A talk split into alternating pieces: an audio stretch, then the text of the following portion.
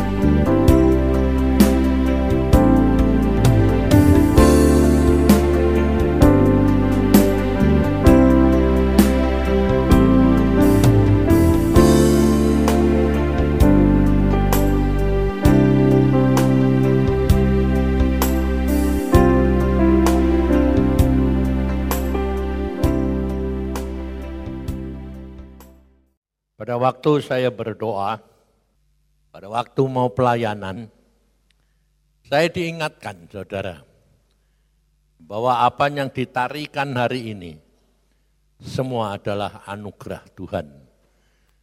Karena pada waktu di Semarang, itu sungguh-sungguh oh, saya pikir hari-hari terakhir buat saya untuk menyelesaikan bagian saya, dan saya tidak mengira kalau di Semarang itu adalah begitu berat. Dan saya tidak pernah menduga apa yang akan terjadi. Karena apa? Karena saya pikir ini kan belum selesai, selesainya kan nanti Desember. Baru tahun ini adalah judulnya Tof. Saya pikir apa sih Tof itu? Dan ditutup dengan firman Tuhan, semuanya amat baik. Saya pikir tak mungkin kami menyelesaikan. Tidak akan bisa kita itu mencapai top. Karena apa? Karena itu karya Tuhan. Bukan karya kita. Apa yang dikaryakan Tuhan, itu baru dikatakan sungguh baik dan amat baik. Tapi kalau kita tidak pernah ada, nah, tidak tahunya penyelesaiannya dikatakan itu adalah biarpun kamu belum menyelesaikan, aku yang menyelesaikan segala-galanya. Jadi kita kerap kali itu menerima firman, tidak bisa mengerti. Saudara.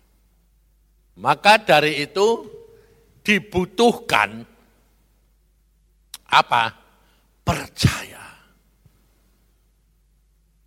Benar-benar kamu harus ngalami secara pribadi, bukan rombongan, bukan dengar kesaksian orang lain, tapi engkau sendiri.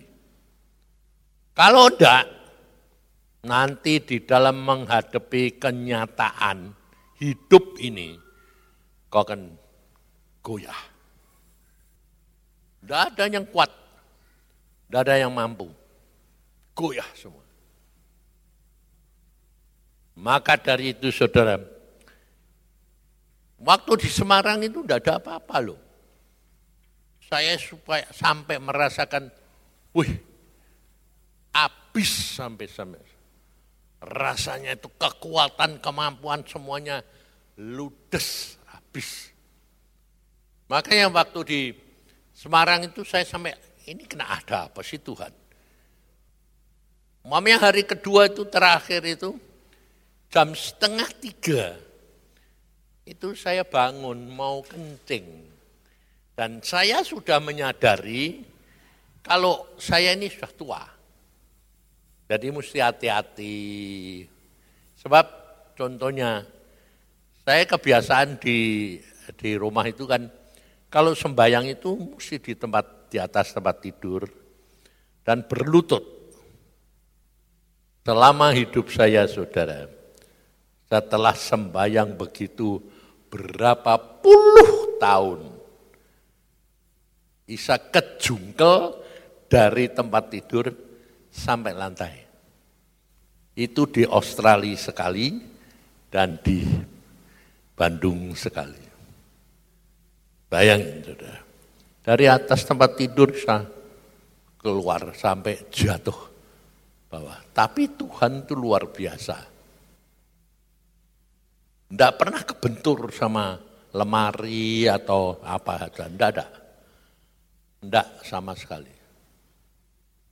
Terlalu jatuhnya sampai ke bawah. Nah ini di Semarang tidak ada apa-apa. Saya sudah hati-hati, wong umur sudah sampai 80, sudah sadar. Jadi kalau kencing apa itu saya di toilet, di WC, duduk, tak berani berdiri. Karena apa? Sadar kelemahan saya. Itu sudah duduk di kloset, saudara tahu. Untungnya apa? Hotelnya kan gede. Jadi dari kloset ke sekitar itu dari batkep kan besar. Saya bisa duduk di kloset, bisa didorong, kayak didorong satu kekuatan. Jatuh semeter di depan kloset, ini kepala kebentur lantai. Dan sobek saudara. Ini sampai pecah sobek satu senti. Ndak pusing, ndak hilang ingetan, ya ndak tumpah. Geruduk buak kayak orang dibanting gitu. Waget saya sampai ini. Nah apa? Terus darah ini kan ngotor. Nah kita itu kerap kali tidak bisa ngerti saudara. Kita melayani, kita kerja. Sungguh-sungguh. Kenapa dibiarkan Tuhan? Setelah saya berdoa, berdoa, berdoa. Tuhan memang kamu dituntut setan untuk harus mengocorkan darah untuk acara ini. Yang tahu siapa coba? Tidak tahu. Dan baru sebagian nanti Ibu Iin, semua bilang, tidak, kamu yang selalu dituntut. Yang, yang perang itu kan Iin tuh ya. Yang maju di depan Iin. Jadi harusnya setannya itu jengkelnya Mbak Iin tuh ya. Loh kok saya yang tidak ada apa-apa, kok yang diincer diminta, kenapa gitu loh. Banyak hal ku tak dapat mengerti. Dan saya cuma hanya mengucap syukur, saya tidak pernah menghadapi kayak gini, luas salahku apa? Enggak. Jangan cari kesalahan maupun cari apa mau memperbaiki bujai. Orang bakar ngerti. Tapi yang penting adalah apa? Ngucap syukur. Karena langkah-langkah kita, apa pun yang terjadi dalam hidup kita, sudah ditetapkan Tuhan. Mana yang boleh, mana yang tidak. Jadi sudah jangan terlalu banyak tanya-tanya. Karena firman Tuhan sudah berkata. Di dalam 1 Korintus 2 ayat 9. Apa yang tidak pernah timbul dalam pikiranmu. Coba, apa? Tetapi seperti ada tertulis, apa yang tidak pernah dilihat oleh mata dan tidak pernah didengar oleh telinga dan yang tidak pernah timbul di dalam hati manusia semua yang disediakan Allah untuk mereka yang mengasihi dia. Nah ini loh saudara, kalau ayat ini engkau sungguh-sungguh hayati dan dalami dan alami, maka kamu baru tahu. Harusnya, harusnya orang percaya itu bagaimana.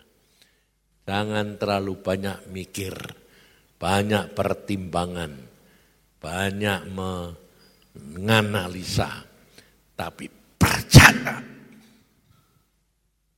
Percaya jalani saja. Ngucap syukur dengan penuh keyakinan bahwa yang ditetapkan oleh Bapak itu pasti baik. Nah, kenapa saya bisa da, punya dasar seperti itu? Karena mengalami.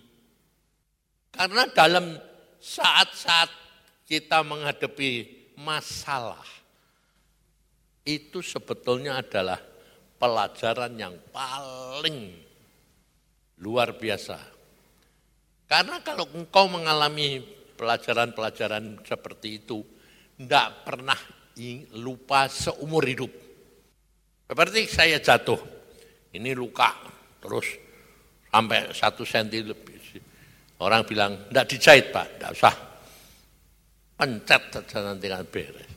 Iya, ternyata ya tidak hilang bekasnya. Saya tenang. Kenapa sih Tuhan bekas-bekas? Bekas-bekas itu diperlukan. Di mana? Nanti di surga. Hah, buat apa? Bekas pengorbanan, bekas luka, bekas jahitan, buat apa? Ternyata itu tidak hilang itu karena apa? Ada tanda-tanda itu makanya Tuhan Yesus pun tanda paku, terus lambungnya dikena tombak. Itu enggak nutup loh saudara. Jadi lambung Tuhan Yesus itu buka tuh. Kenapa sampai tidak dihilangi Tuhan? Itu justru tanda-tanda pengorbananmu tidak ada yang sia-sia. Dihitung Tuhan. Memang kita belum tahu apa yang akan terjadi.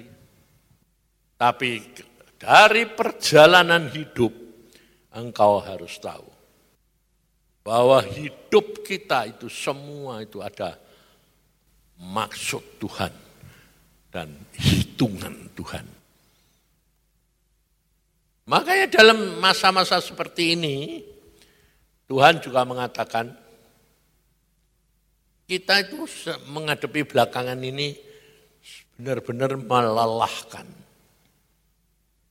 Karena apa? Karena apa yang kita pikirkan, kita dengar, kita anu itu, uh, itu yang melelahkan itu. itu.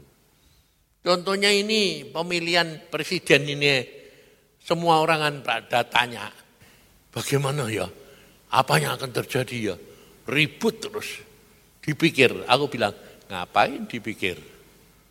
Wong deh sudah ditetapkan Tuhan ya, mau apa? Presiden ini siapa Pak? Buat apa dipikir? Tuhan yang punya, Tuhan yang menetapkan. Ngerti saudara? Sebab dunia ini sudah ditetapkan Tuhan. Apa pun tidak usah takut dan khawatir. Siapa pun bisa diubah Tuhan. Ya toh? Jadi mau mau satu, mau dua, masa bodoh lek tiga, empat, lima ya biar. Yang penting itu kita tanya Tuhan, apa yang aku bagianku yang harus aku lakukan. Sebab kita ini kita ini kelihatan di sini tenang. Oh, yang di atas itu ribut, saudara. Jenderal-jenderal maupun pemimpin-pemimpin itu pada ketakutan ribut semua. Kita semua akan tahu bahwa pemilu ini sebetulnya kan ribut, ya toh?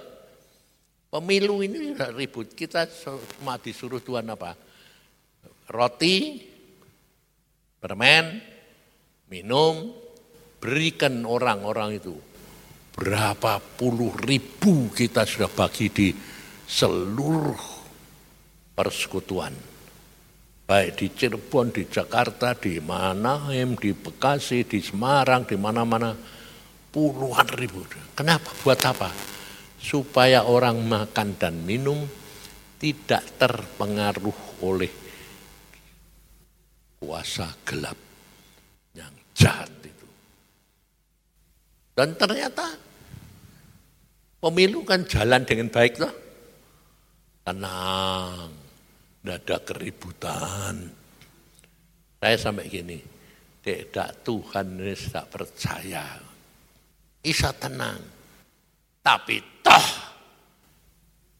masih diikuti terus karena setan tidak pernah tinggal diam tidak mau kalah. Biarin. Jadi nanti bagaimana? Urusannya Tuhan, santai saja. Karena kita tahu Tuhan itu mesti menang. Amin. Jangan takut. Oh ini bagaimana apa ini nanti? Saya bayang, Tuhan Tuhan, ini kok dengarnya kok sudah seperti ini sih Tuhan, mengerikan. Tidak mau kalah, mau bikin gara-gara lagi. Saya tidak takut kenapa saya bilang gini, Tuhan ini pi, terus piya ini pi. Tidak usah takut. Kan kamu sudah dicap pakai T. Ya dah? Jadi tidak usah takut, santai aja. Karena pada waktu 98 itu saya ngalami sendiri. Orang tuh telepon tuh dari pagi sampai pagi lagi. Jadi tidak pernah bisa tidur saya. Nah yang pusing itu adalah apa? Yang menghadapi sudah dinyata di depan itu yang pusing. Nah di situlah ngalami telepon langsung pakai handphone Pak, ini bagaimana Pak? Di depan saya ini loh Pak, si warna kita ini tidak hitam Pak. Bagaimana ini Pak? Gebuki kayak gitu. Nah terus nah, kamu yang di, di depanmu gebuki terus ya gemeteran dong Pak. Mau nanti gilirannya saya. Nah aku bilang, kenapa kamu takut? Ya kamu ngomong sama Tuhan. Tuhan, kulitku kuning, mataku sipit. Terus piye Tuhan? Ngomong aja sama Tuhan. Kalau harus ngalami ya ngalami, tapi digebuk rasa sakit wis bar toh. Adepi aja lah. Loh ini dia di naik sepeda motor di kerumunan sudah diberhentikan semua. Terus dia bilang gini, terus apa-apanya? Ya sudah kamu kamu berdoa, terus bilang aja Tuhan, apa yang aku harus lakukan? Isa timbul dalam pikirannya, kok saya ingat lot pak? Nah, ya sudah, berarti kamu bakal lepas. Nah, terus lepasnya bagaimana? Jangan mikir. Hmm, kalau sudah tahu lot melepasnya bagaimana? Jangan mikir. Kalau sudah Tuhan jawab lot ya wis nama santai aja. Lah terus santai ini Pak. Ya mau pulang-pulang lah, jalan aja. Sepeda motornya didorong sedikit, dorong terus sampai nanti tidak ada orang, kamu starter kabur. Nurut, ini orang bisa nurut. Oh gitu ya Pak. Hmm. Lewat, pada waktu lewat, dia dengar suara sendiri. Oh, Cina habis habisin. Sing bilang dudu bukan Cina ngono. Cina ireng ngono. Bisa ndak tahu. Padahal ya kuning sipit lagi. Ilah ya tembus hilang sampai rumah. Nanti rumahnya sudah di kanan kiri dibakar dia bilang, Pak ini rumah kanan kiri sudah dibakar kita mati anu. Ya sudah kalau harus mati dipanggang di rumahmu dewe lumayan lah. Udah udah ngucap syukur saja sembayang sama kumpul satu keluarga sembayang. Bayang. Rumah ya sudah pikirannya matilah.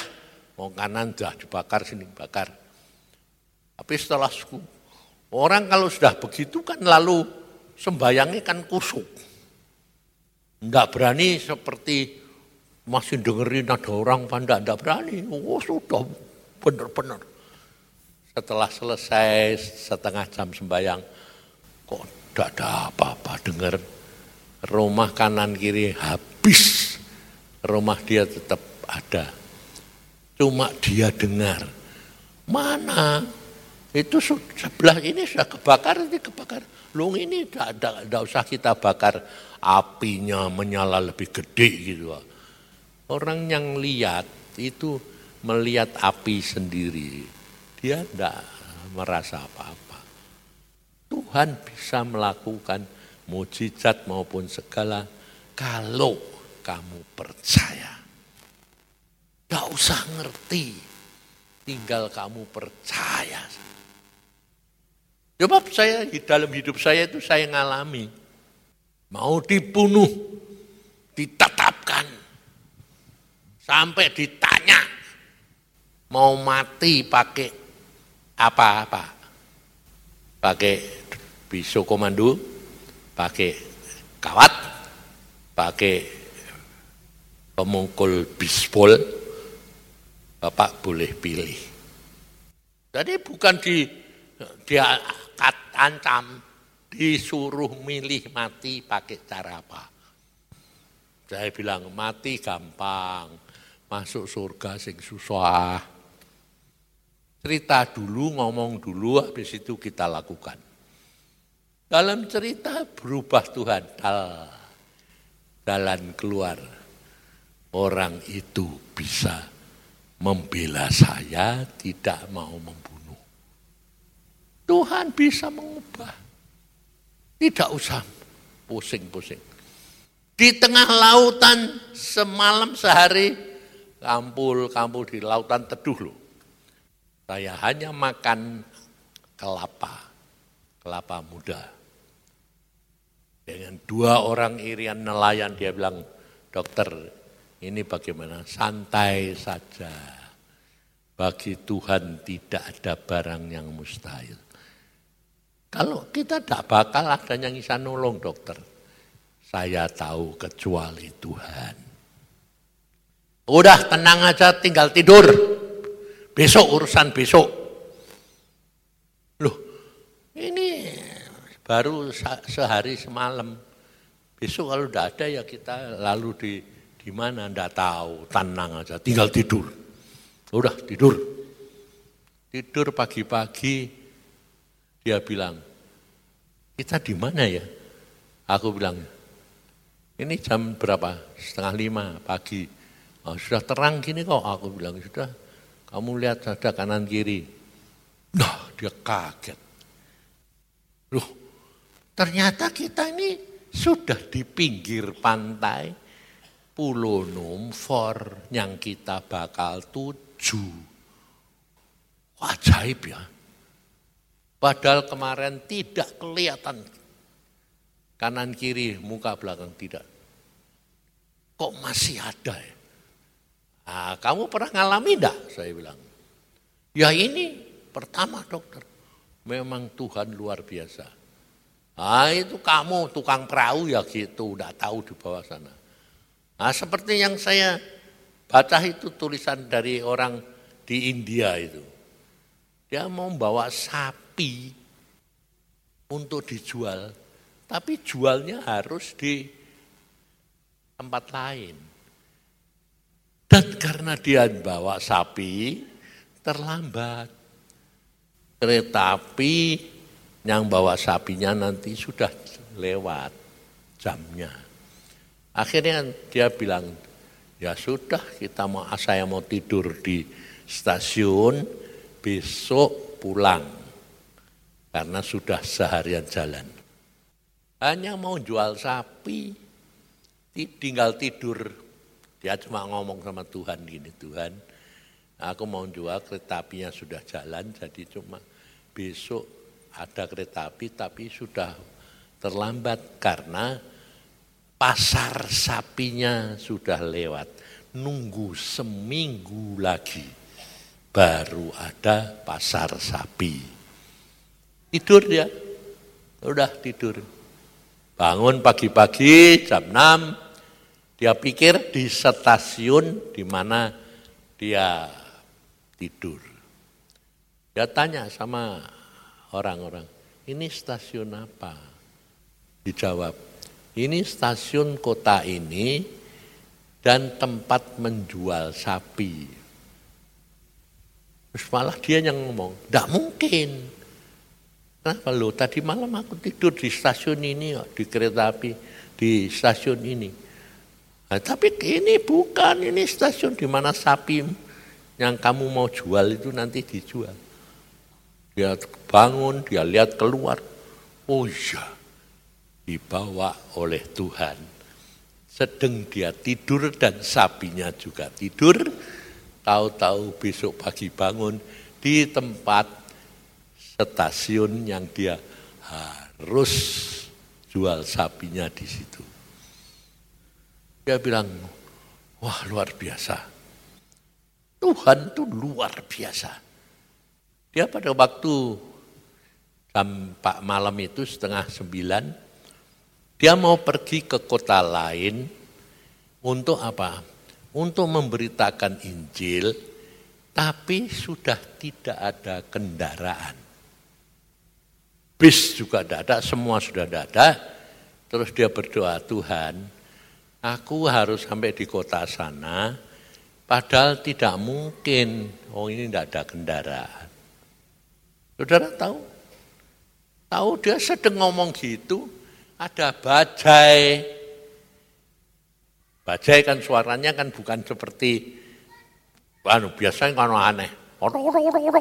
Bajai ya toh. Lu kok ada bajai?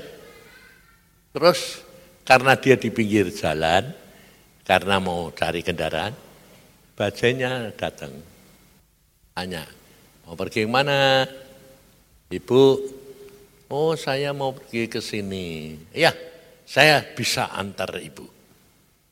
Dalam waktu yang harus ditempuhnya 12 jam, ditempuh sama bajai ini cuma tiga jam. Nah sampai, nah, dia duduk ya tidak ngerti wong, wong bajai itu ya duduk ya sudah, ini jalan sendiri. Sampai di tempat dia tanya, ini tempat apa? Loh ini tempat di mana kamu mau bawa firman? Terus dia kaget. Baru dua tiga jam sudah sampai.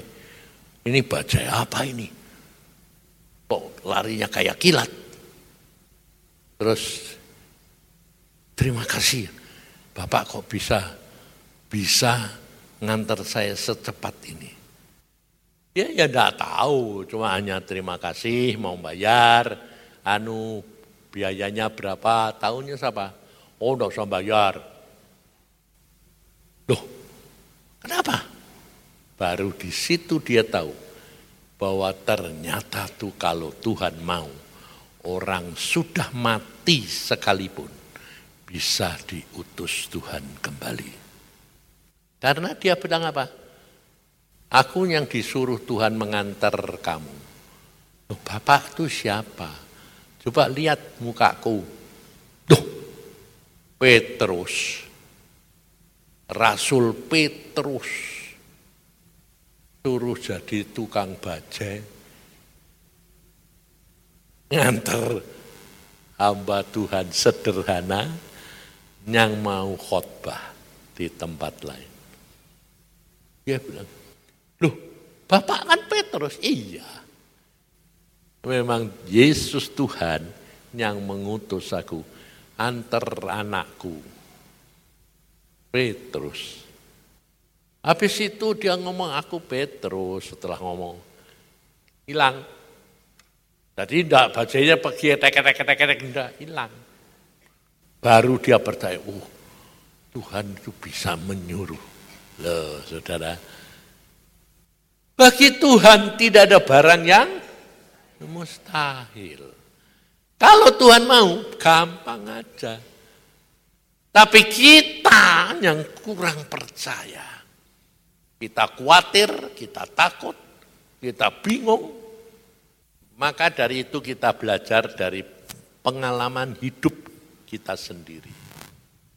Bahwa Tuhan kita itu luar biasa. Saya baru-baru ini belakangan dua tiga hari ini, saya ngomong, Tuhan Tuhan, ini aku nanti pindah ke mana? Ini padahal masih tiga tahun lagi loh.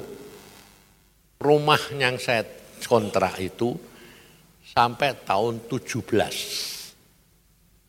Saya bilang Tuhan, oh yang punya rumah, itu saya tanyain enggak diboleh dijual, enggak mau dikontrakkan lagi. Terus aku nanti pindah mana? Padahal masih tiga tahun saudara. Eh, tapi mikir, nyari persekutuan rumah persekutuan yang untuk orang 300 itu susah. Karena belum tentu tetangga-tetangga itu setuju. Tapi saya cuma ngomong, enggak tahu Tuhan nanti bagaimana. Eh cuma ngomong gitu saya sama AL. Ke mana kita ya? Yuk sembayang. Mana? Eh tahu-tahu kemarin yang punya bilang gini, Pak, Pak, saya ini butuh duit, Pak. Katanya Bapak ingin rumahnya dikontrak lagi. Iya, saya bilang. Mau di berapa bulan, nah, tahun lagi, Pak? Ya, tiga tahun lagi. Sampai tahun 20 aja lah. Karena tahun 20 saya yakin Tuhan sudah pulang, sudah datang. Datang sendiri minta ditambah kontrak. Tapi saya minta naik sedikit Pak. Ya naik, ya naik. 125 jadi 150. Ya, saya sih orangnya kalau sudah doa Tuhan sudah bilang itu ya. Istri saya bilang, jangan mau. Dia yang datang sendiri butuh duit ya wes, gak usah naik. Udahlah, ngucap syukur. Jangan hitung-hitungan kayak begitu. Oh, kita sudah berdoa mau dikontrak lagi sampai tahun 20. Ya sudah toh ya. paling-paling cuma 400 juta. Tuhan nanti kan sediain. Ngerti saudara? Apa yang tidak pernah kamu dengar, apa yang tidak pernah kamu pikir, Tuhan yang menyediakan semua. Jangan takut, jangan khawatir. Hidup kita apa yang akan terjadi nanti ini, setelah ini. Urusan Tuhan. Percaya Tuhanmu itu luar biasa. Ya toh?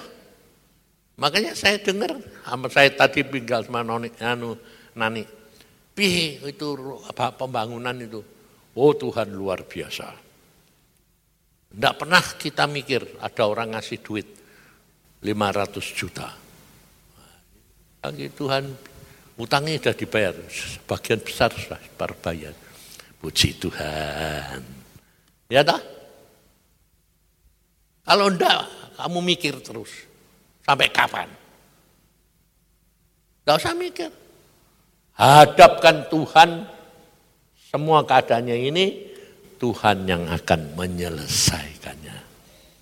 Ini, itu hidup dengan Tuhan. Makanya itu nanti sing jadi presiden saya minta tanggal 22 ini nanti siapa? Tidak usah dipikir, ucap syukur. Yang jadi presiden siapa? Harus didoakan Tuhan dia alatmu, engkau pakai sebagaimana engkau mau. Selesai. Tetapkan langkah-langkah. Tidak usah urusan. Kita harus jadi pendoa. Dalam saat-saat seperti ini kita kerap kali bingung saudara. Maka saya sampai sini. Hari ini saya ke Sion di Gaza sama di Yerusalem ribut Sion sama Palestina. Wah, kalau Tuhan sudah mengatur begitu, terima, ngucap syukur. Maka saudara tinggal berdoa, ngucap syukur, ndak usah takut. Seperti ini, masalah ini. Saya diberi tugas, aku sampai bingung saudara. Tugas apa? Tahan itu membelahnya pulau Jawa. Aha. Pulau Jawa ini nanti akan terbelah dua. Dan Tuhan bilang, itu harus terjadi. Karena lempengan di belak di bawah tanah ini nanti itu geser dan pulau Jawa terbelah dua. Aku muni Tuhan, ini aku terus aku mau suruh apa? Sampai istri saya kemarin tadi ngomong, ini kamu belakangan ini kok enggak tidur nih piye? Duduk sembayang, duduk sembayang, saat bangun, duduk sembayang sampai tertidur. Ya, ya memang suruh gitu ya wis nurut wae lah. Maka dari itu saudara, hidupmu itu adalah milik Tuhan. Hari-hari ini, hari-hari akhir. Sudah tidak lama lagi. Paling-paling berapa tahun. Dan Tuhan sudah berkata, tidak ditunda-tunda lagi. Waktunya sudah demikian singkat. Saudara selesaikan bagianmu. Tidak usah takut, tidak usah khawatir. Semua sudah diatur oleh dia.